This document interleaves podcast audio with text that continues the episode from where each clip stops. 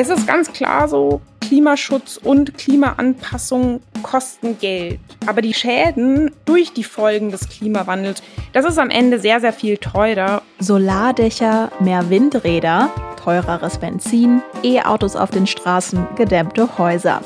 Klimaschutz begegnet uns fast überall in unserem Leben. Wir analysieren, was die C D U im Kampf gegen den Klimawandel machen will und was die Grünen dazu sagen. Rheinische Post Aufwacher. News aus N R W und dem Rest der Welt. Die Goldwaage. Ihr hört unser Spezial zur Bundestagswahl. Ich bin Anja Wölker. Hi zusammen. Und unseren Podcast, den gibt es ja immer montags bis samstags. Unter der Woche schauen wir auf die Nachrichten aus N R W. Und am Wochenende, wie heute, gibt es eine längere Folge mit dem Fokus auf einem Thema. Das ist heute die Klimakrise, die uns alle in N R W, aber natürlich auch weltweit betrifft.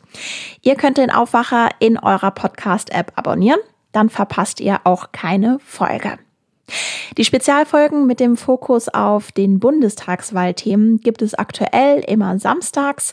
Die sollen euch helfen zu verstehen, was die Parteien im Wahlkampf überhaupt wollen. Und in den Shownotes findet ihr außerdem eine Übersicht über alle bisherigen Folgen. Und wir starten mit dem Umfang, den der Klimaschutz in den Wahlprogrammen der C D U und den Grünen einnimmt. Das kann uns meine Kollegin und Politikredakteurin Jana Wolf verraten. Ja, ich starte mal mit dem Wahlprogramm von der Union, von C D U und C S U. Da findet man den Klimaschutz im dritten Kapitel und das Kapitel trägt den Titel Neuer Wohlstand mit nachhaltigem Wachstum zum klimaneutralen Industrieland. vierundzwanzig Seiten hat dieses Kapitel, da steckt viel Wirtschaft drin und man sieht daran schon, dass die Union den Klimaschutz immer unmittelbar mit der Wirtschaft verknüpft. Also Ökologie und Ökonomie hängen immer sehr stark zusammen bei der Union. Sie bekennen sich in diesem Kapitel zu den bereits beschlossenen Zielen der Bundesregierung. Also ganz knapp, Deutschland soll bis zwanzig fünfundvierzig klimaneutral sein. Bis zwanzig dreißig sollen die Emissionen um fünfundsechzig Prozent reduziert werden, wenn man das mit dem Vergleichsjahr neunzehnhundertneunzig vergleicht. Und man muss eben feststellen, diese Ziele sind an sich nicht neu. Sie sind Beschlusslage. Die Bundesregierung hat sich darauf verständigt. Und laut Wissenschaftlern ist es auch nicht ambitioniert genug. Bei den Grünen, muss man sagen, sind Ökologie und Klimaschutz einfach die Leib- und Magenthemen. Also Klimawit und Nachhaltigkeit werden natürlich immer unmittelbar mit den Grünen verknüpft. Und man muss sagen, das spiegelt sich auch im Wahlprogramm wider. Also man findet den Klimaschutz gleich im ersten Kapitel. Das Kapitel heißt Lebensgrundlagen schützen und es umfasst alleine vierundvierzig Seiten. Das ist schon allerhand. Und auch im zweiten Kapitel, in dem es dann um die Wirtschaft geht, auch dort sind Aspekte enthalten wie die sozial-ökologische Marktwirtschaft und es geht um den fairen und nachhaltigen Handel. Also man sieht schon, unter dem Strich nimmt der Klimaschutz bei den Grünen mehr Raum ein im Programm. Bevor wir jetzt in die Diskussion gehen, es war ja schon klar, dass der Klimaschutz eine wichtige Rolle im Bundestagswahlkampf spielen wird. Jetzt hatten wir aber ja jüngst die Flutkatastrophe in N R W und auch in Rheinland-Pfalz. Hat das womöglich auch neue Dynamik in diese Diskussion um den Klimaschutz reingebracht? Ja, das würde ich definitiv so sehen. Der Klimaschutz und auch die Klimaanpassung stehen jetzt wieder ganz stark im Fokus. Man sieht es daran, dass die Kanzlerkandidaten sich jetzt noch viel häufiger zu diesen Themen fragen lassen müssen. Man sieht es auch daran, dass sie selbst emsig neue Konzepte vorlegen. Armin Laschet zum Beispiel hat in Social-Media-Video betont, wie wichtig ihm selbst der Klimaschutz ist und auch wie weit Nordrhein-Westfalen beim Klimaschutz schon vorangeht. Ganz interessant finde ich das Verhalten der Grünen. Die haben sich ja während der akuten Katastrophe, also als das Wasser noch in den Orten stand, eher zurückgehalten. Sie wollten nicht so rüberkommen, als würden sie Katastrophentourismus betreiben. Und nun sind ungefähr zwei Wochen vergangen. Und jetzt kommen die Grünen mit einer ganzen Reihe an Positionspapieren um die Ecke. Es geht um den Bevölkerungsschutz und um die Katastrophenhilfe. Und man sieht, die wollen sich natürlich positionieren. Sie wollen sagen, wir sind die Partei, zu deren D N A der Klimaschutz und die Klimaanpassung gehören, um damit auch klar im Wahlkampf Punkte zu machen. Zuletzt noch, man sieht es auch in den Umfragen, Armin Laschet und die Union sacken momentan ab. Annalena Baerbock und die Grünen im Gegenteil profitieren. Auch das kann man durchaus als Anzeichen dafür nehmen, dass der Klimaschutz jetzt in dieser Wahlkampfphase einfach wieder eine große Rolle spielt. Das Plädoyer. Jana hat es gerade schon angesprochen, welches Ziel sich die C D U beim Klimaschutz setzt. Konkret steht im Wahlprogramm Folgendes. Unser Ziel ist es, die Treibhausgasemissionen Deutschlands bis zweitausenddreißig um fünfundsechzig Prozent gegenüber dem Referenzjahr neunzehnhundertneunzig zu reduzieren, um dann auf einem konkret beschriebenen Pfad im Jahr zweitausendvierzig achtundachtzig Prozent Minderung und im Jahr zweitausendfünfundvierzig Treibhausgasneutralität zu erreichen. Die Frage ist, wie will die C D U das erreichen? Picken wir uns da mal einen Bereich zum Start raus, den Ausbau der erneuerbaren Energien. Welchen Weg stellt sich die C D U da vor? Das habe ich Marie-Luise Dött aus Oberhausen gefragt. Sie ist umweltpolitische Sprecherin der C D U C S U Bundestagsfraktion. Wir brauchen noch viel, viel mehr Ausbau von erneuerbaren Energien, sowohl im Windbereich natürlich, aber auch im Photovoltaikbereich. Und wir stellen uns vor, dass wir zum Beispiel die Genehmigungsverfahren bei Photovoltaikanlagen, die jetzt sehr, sehr kompliziert sind, dass wir die wesentlich vereinfachen. Auf alle Fälle, dass man sie online machen kann. Das ist also der erste Schritt.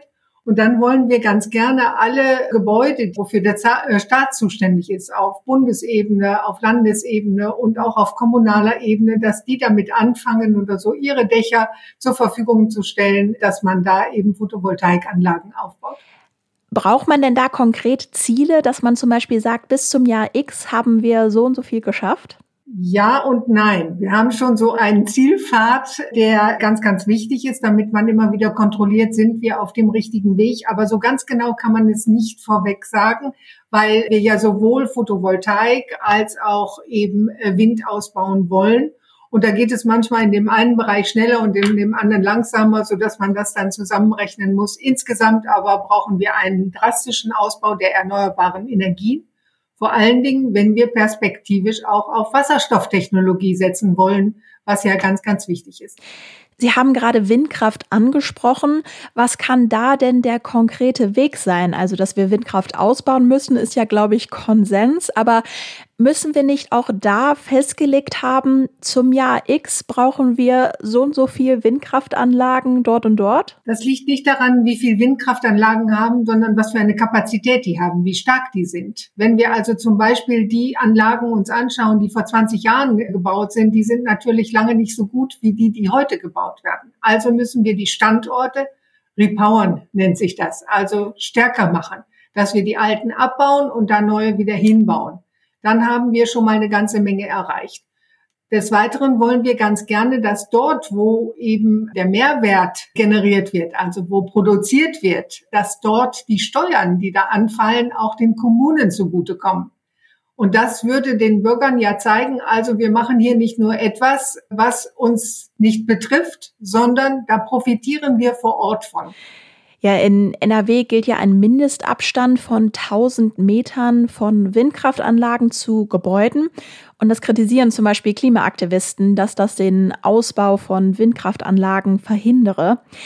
Ist das womöglich ein Gegensatz, wenn sowas in N R W beispielsweise gilt und wenn man auf Bundesebene sagt, man muss Windkraft ausbauen? Wir haben ein großes Problem, dass viele Bürger das nicht wollen, dass vor ihrer Tür eine Windanlage quasi gebaut wird. Und da haben wir Bürgerinitiativen und wir müssen schon die berechtigten Argumente der Bürger verstehen.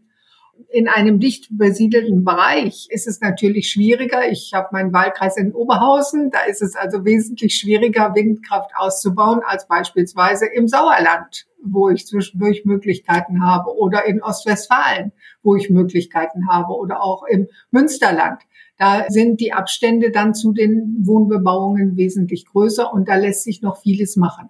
Perspektivisch wäre es aber einfach auch wichtig, dass wir die Standorte, die wir haben, dass wir die eben intensivieren durch Repowern. Ja, ein weiterer Bereich, wenn wir über den Klimaschutz reden, ist der Verkehr. Da gibt es ja seit Anfang des Jahres eine C O zwei Bepreisung. Das macht Benzin und Diesel zum Beispiel an der Tankstelle teurer.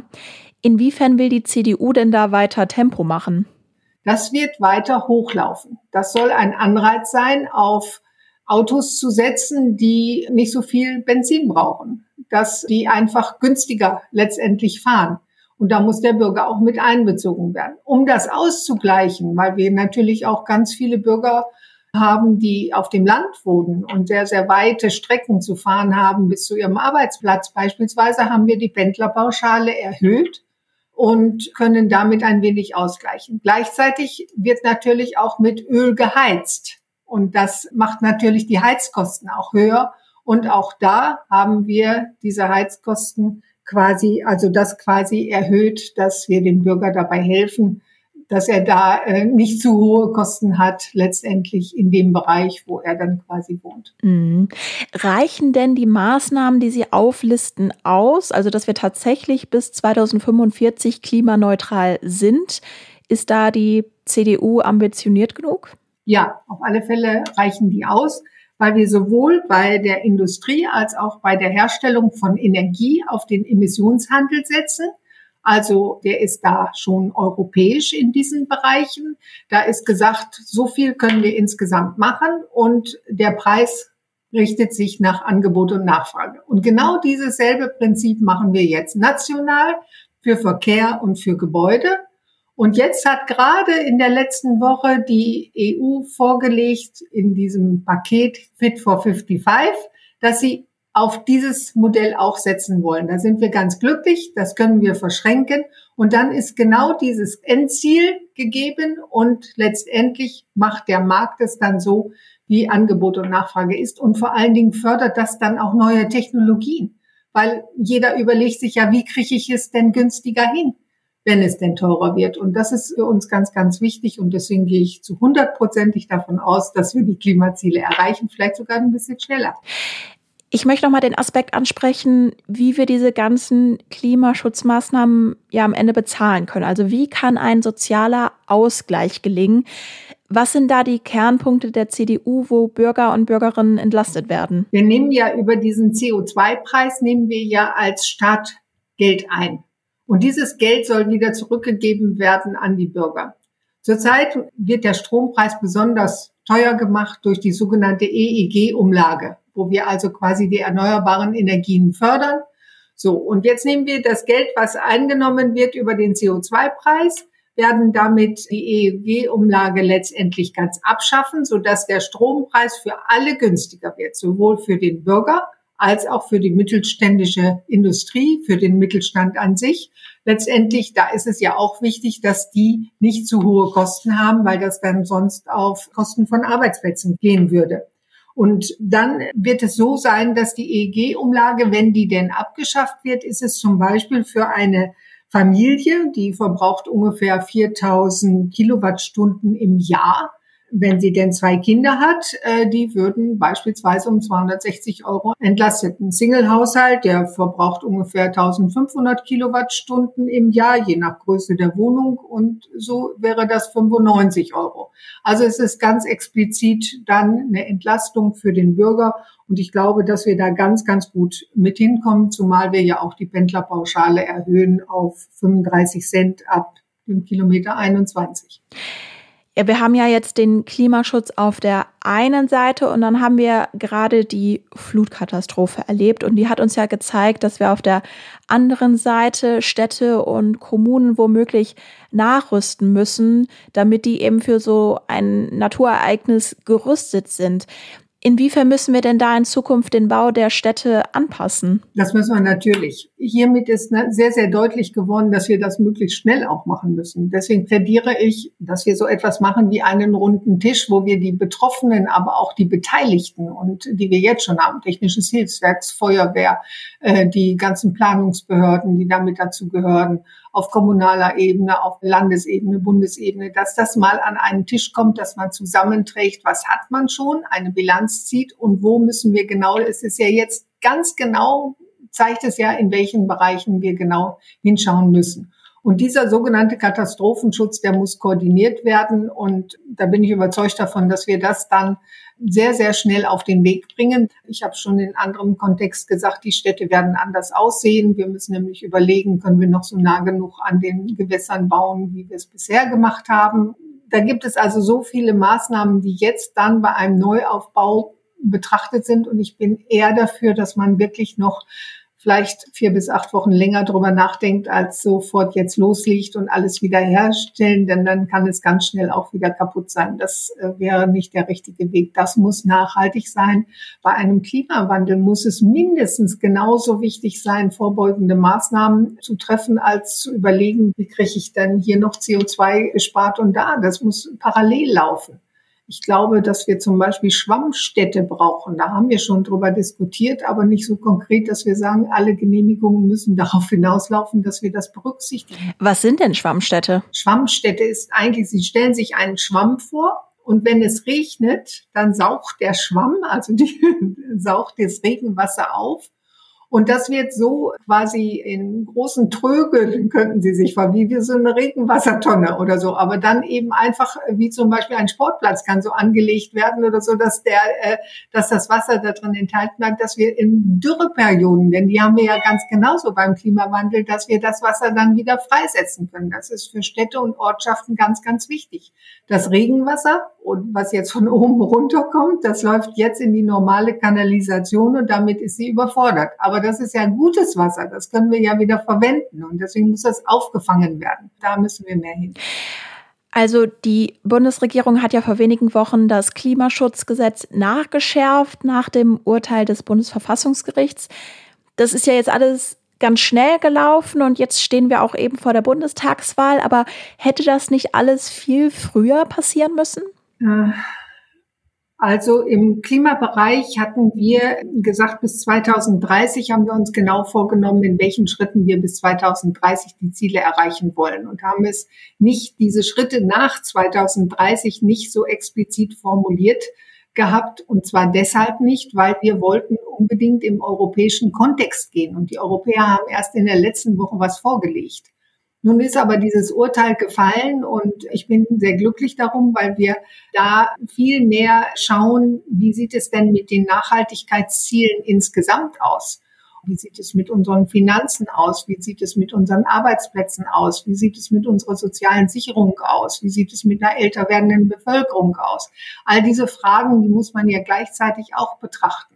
Und deswegen ist dieses Urteil insofern ganz besonders toll, weil wir nämlich jetzt diese Sachen genauso unter dieser Überschrift dann quasi Nachhaltigkeit äh, betrachten werden. Und in Zukunft äh, wird immer der Druck sein und immer diese, dieses, oh, das landet wieder beim Bundesverfassungsgericht, sodass man nicht nur einseitig guckt, sondern dass man letztendlich diese Fragen behandelt, immer in dem Nachhaltigkeitszieldreieck Ökonomie, also Wirtschaft und Ökologie, also alles, was mit Natur zu tun hat und natürlich auch Soziales, was ganz, ganz wichtig ist. Denn wenn das außer Kehre geht und wir dieses Zieldreieck nicht äh, erhalten können, dann können wir auch nicht unseren Wohlstand sichern. Das ist eben einfach ganz wichtig, um die Herausforderungen der Zukunft äh, bewältigen zu können. Brauchen wir Wohlstand. Frau Dött, ganz herzlichen Dank fürs Gespräch. Sehr, sehr gern. Die Gegenrede. Zur Klimaneutralität bekennen sich auch die Grünen. Wir werden konsequent den Weg zur Klimaneutralität gehen. So steht es im Wahlprogramm der Grünen drin. Das Zieljahr zweitausendfünfundvierzig, wie es die Bundesregierung im überarbeiteten Klimaschutzgesetz formuliert und wie es auch im Wahlprogramm der C D U zu finden ist, steht da aber nicht drin. Warum nicht? Die Antwort kann mir jetzt Britta Hasselmann aus Bielefeld geben. Sie ist erste parlamentarische Geschäftsführerin der Bundestagsfraktion Bündnis neunzig Die Grünen. Weil wir das für viel zu spät halten. Die Klimakrise ist die Existenzfrage unserer Zeit und daher ist Klimaschutz keine Zukunftsaufgabe, sondern Klimaschutz ist jetzt und wir müssen jetzt handeln und ambitionierte Ziele mit konkreten Maßnahmen unterlegen. Schneller als zweitausendfünfundvierzig, was kann da denn der Rahmen sein? Unser Ziel ist es, hundert Prozent erneuerbare Energien bis zweitausendfünfunddreißig zu erreichen. Unser Ziel ist es auch, den Kohleausstieg vorzuziehen und bis zweitausenddreißig aus der Kohle auszusteigen. Das sind zwei ganz konkrete Eckpfeiler unseres notwendig gesehenen Klimaschutzprogramms. Das ist ambitioniert, aber wir wollen BürgerInnen und Industrie und Wirtschaft auf diesem Weg mitnehmen, Klimaneutralität früher zu erreichen. Sie schafft Lebensqualität. Da sind wir Grüne uns sicher. Mit welchen Instrumenten können wir die Klimaneutralität denn erreichen? Also fangen wir mal mit der Solarenergie an. Frau Dött sagte unter anderem, dass Dächer von Gebäuden, für die der Staat zuständig ist, mit Photovoltaikanlagen ausgestattet werden müssen und dass auch die Genehmigungsverfahren vereinfacht werden müssen. Was halten Sie denn davon?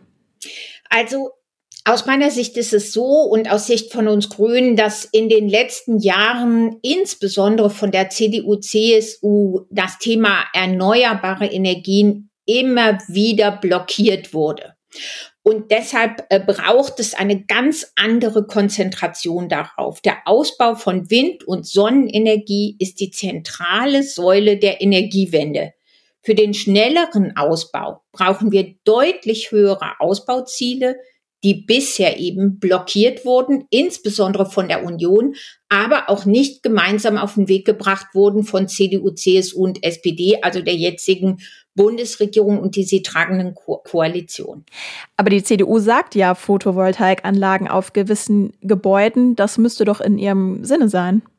Photovoltaikanlagen auf dem Land voranbringen, klar, über Parkplätzen, neben Autobahnen und Schienen, ja, aber wir brauchen insgesamt eine Strategie und nicht nur punktuell hier und da kann ich mir ein paar Photovoltaikanlagen vorstellen.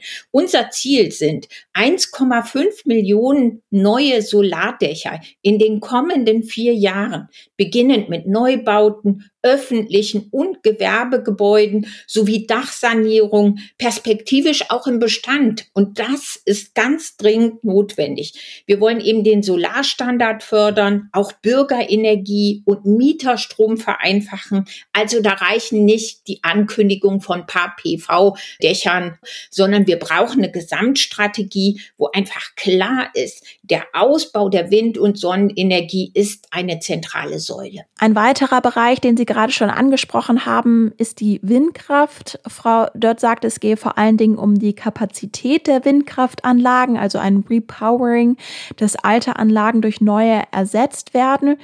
Wenn ich jetzt ins grüne Wahlprogramm schaue, dann heißt es dort zum Beispiel, dass Ausbauhemmnisse beseitigt werden sollen. Was heißt das? Ja, wenn wir für mehr Klimaschutz und eine klimaneutrale Zukunft streiten, und das tun wir, das brauchen wir, dann ist natürlich klar, dass wir gerade bei der Windenergie viel mehr Windenergieausbau brauchen. Dafür braucht es mehr geeignete Flächen. Diese ganze Diskussion, die in Nordrhein-Westfalen beispielsweise geführt wird über die Mindestabstände und die Regelungen, die da jetzt in Kraft getreten sind, die lehnen wir ab. Wir wollen eben dieses bundesweite Flächenziel zwei Prozent verankern und dazu müssen dann alle Bundesländer auch beitragen. Und wir brauchen natürlich bei der Repowering, wenn wir die erleichtern, sodass alte Windenergieanlagen am gleichen Standort zügig durch leistungsstärkere ersetzt werden. Ja, darüber darf man dann aber nicht nur reden als C D U und das als Ziel formulieren, sondern dann müssen die Rahmenbedingungen auch gesetzt werden. Und in Nordrhein-Westfalen ist das jetzt durch das neue von Schwarz-Gelb gesetzte Gesetz fast unmöglich.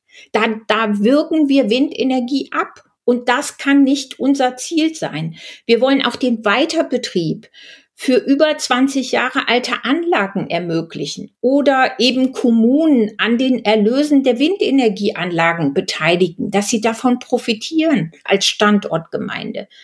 Und hier braucht es ganz konkrete Maßnahmen und die kann man nicht einfach nur in einem Appell beschreiben, sondern da müssen wir investieren und auch die Voraussetzungen dafür schaffen.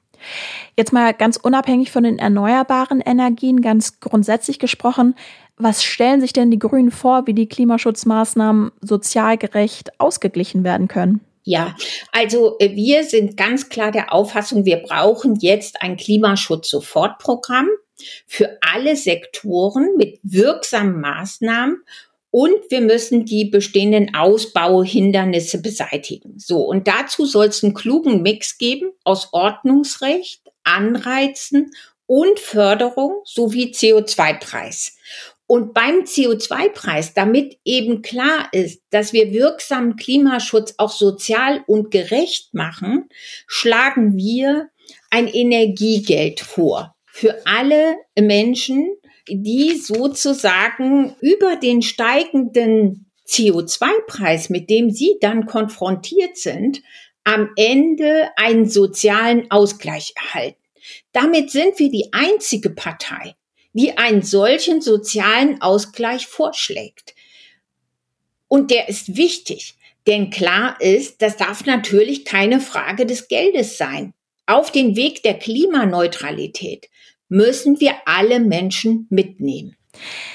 Jetzt haben wir ja über den Klimaschutz gesprochen. Kommen wir jetzt mal auf die Anpassung der Städte und Kommunen auf den Klimawandel zu sprechen. Frau Dött sprach von sogenannten Schwammstädten und auch im grünen Wahlprogramm ist von solchen Schwammstädten die Rede. Sind Sie sich da also einig? Also ich glaube, es herrscht ganz große Einigkeit erstmal im Ziel zu sagen, wir müssen unsere Städte klimaresilient machen, zukunftsfähig halten, ja. Und diese dramatische Flutkatastrophe, die wir gerade insbesondere in Nordrhein-Westfalen, in Rheinland-Pfalz, aber auch in anderen Regionen des Landes erleben, das furchtbare Ausmaß von Verwüstung und Zerstörung und das Leid der Menschen zeigen uns, wir müssen uns jetzt neben der akuten Nothilfe, die die Menschen jetzt dringend brauchen, umgehend über die Frage Klimavorsorge, also Klimaanpassungsmaßnahmen und ein Sofortprogramm Klimaschutz kümmern. Und dazu gehören natürlich massive Investitionen, die Städte und Gemeinden insgesamt brauchen, die Unterstützung für kommunalen Klimaschutz, für die Verkehrswende und die Klimaresilienz. Ja, das ist ganz wichtig. Frau Hasselmann, vielen Dank. Vielen herzlichen Dank auch Ihnen. Alles Gute. Die Einordnung. Zum Schluss wollen wir jetzt noch einmal das einordnen, was wir gerade gehört haben. Die Grünen kritisieren ja die C D U bezüglich sogenannten Ausbauhindernissen, wie Frau Hasselmann gesagt hat, und ja keiner Gesamtstrategie, etwa bei den erneuerbaren Energien. Jana, ist diese Kritik berechtigt? Ja, man muss sagen, die Grünen sind ja nicht die einzigen, die diese Kritik erheben. Auch Klimaforscher und Energieökonomen sehen es so, dass es nach wie vor viel zu viel Ausbauhemmnisse bei den Erneuerbaren gibt, dass es zu schleppend vorangeht. Und das wird natürlich den Regierungsparteien und allen voran der Union angelastet, die nun jetzt einfach sechzehn Jahre die Kanzlerin gestellt hat. Ich möchte ein Beispiel nehmen, die Energieökonomin Claudia Kempfert, eine sehr renommierte Forscherin, die sagt zum Beispiel ganz klar, dass die Zubauraten bei den erneuerbaren Energien nicht ausreichen und zwar auch nicht ausreichen, um die Pariser Klimaziele zu erreichen. Und das bezieht sie vor allem auf die Regierungsparteien. Das heißt, die Grünen sind mit ihrer Kritik dabei einfach nicht alleine. Und wenn man die Parteiprogramme von Union und Grünen vergleicht, dann muss man schon ganz klar sagen, die Grünen werden konkreter. Also Britta Hasselmann hat auch bei uns im Interview ja erwähnt, die Grünen wollen eins Komma fünf Millionen neue Solardächer in den nächsten vier Jahren bauen. Sie bestreben ein bundesweites Flächenziel von zwei Prozent für Erneuerbare an. Und ich könnte jetzt noch eine ganze Reihe an anderen Zahlen nennen, aber man sieht, die Grünen sind da im Programm schon konkret und trauen sich auch, Zahlen zu nennen. Und was Ausbauhemmnisse angeht, nochmal ein Blick nach Nordrhein-Westfalen. Die schwarz-gelbe Landesregierung hat ja gerade eine Abstandsregel für Windräder beschlossen. Das bedeutet natürlich auch neue Hürden für den Windkraftausbau. Und dann wird häufig das Argument ins Feld geführt, naja, nur so kann man Akzeptanz schaffen und nur so sind die Bürger bereit, auch mehr Windräder zu akzeptieren. Dieses Argument teilen Forscher nicht. Und wenn Marie-Luise Dött bei uns im Interview sagt, sie ist sich hundert Prozent sicher, dass mit den Unionsplänen die Klimaziele auch erreicht werden können, dann glaube ich, muss man hinter diese Aussage schon ein Fragezeichen machen. In den Interviews haben wir auch darüber gesprochen, wie der Klimaschutz sozial ausgeglichen werden kann. Frau Hasselmann sagt, die Grünen sind mit dem Energiegeld die, Zitat, einzige Partei, die einen solchen sozialen Ausgleich vorschlägt. Was ist daran denn dran? Ja, auch da muss man bei den Grünen ein Fragezeichen dahinter machen, denn die Grünen sind mit Sicherheit nicht die einzige Partei, die über den sozialen Ausgleich beim Klimaschutz nachdenkt und da auch konkret Konzepte vorlegt. Auch die Union sagt, sie will beispielsweise die Pendlerpauschale anheben. Sie sagt, wir wollen den Strompreis senken, indem man zum Beispiel die E E G-Umlage abschafft. Also das sind ja schon alles auch Maßnahmen, mit denen für mehr sozialen Ausgleich gesorgt werden soll. Und trotzdem, wenn man jetzt mal von den konkreten Maßnahmen, die die Parteien anstreben, absieht, ist es schon auch eine Frage der Kommunikation. Das hat man auch bei uns im Interview ganz schön beobachten können. Die Union argumentiert sehr stark, indem sie Ökonomie und Ökologie immer zusammenbringt und sie sagt, wenn wir nicht vorsichtig sind und beim Klimaschutz zu überambitioniert sind, dann können wir unseren Wohlstand nicht bewahren. Und jetzt nehme ich noch mal eine Aussage von Britta Hasselmann in unserem Interview, die sagt, Klimaneutralität schafft Lebensqualität. Dann muss man natürlich auch Maßnahmen vorlegen und Pläne vorlegen, wie das gelingen kann. Aber allein der Tonfall, allein die Kommunikation, wie hier ambitionierte Klimaziele verkauft werden, ist, ich sage jetzt mal, zupackender und ist auch positiver, als wenn man den Bürger vermittelt, oh, wir müssen aufpassen, dass wir wirtschaftlich keine Nachteile haben und wir müssen auf unseren Wohlstand achten. Es ist ganz klar so, Klimaschutz und Klimaanpassung kosten Geld. Aber die Schäden durch die Folgen des Klimawandels, und jetzt komme ich nochmal auf die Flutkatastrophe, wir haben gesehen, was Folgen des Klimawandels, Extremwetterereignisse dieser Dimension anrichten können, das ist am Ende sehr, sehr viel teurer. Und im Ziel sind sich die Parteien ja auch einig, Klimaschutz muss passieren und man muss auch ambitionierter werden. Und das war das Aufwacher-Spezial zum Klimaschutz. Wenn euch die Folge gefallen hat, dann teilt sie doch gerne auf Social Media und erzählt euren Liebsten davon. Wir melden uns wie immer am Montag wieder. Um fünf Uhr gibt es unsere neue Folge. Danke fürs Zuhören und bis zum nächsten Mal. Mehr Nachrichten aus N R W gibt's jederzeit auf R P Online. r p dash online punkt d e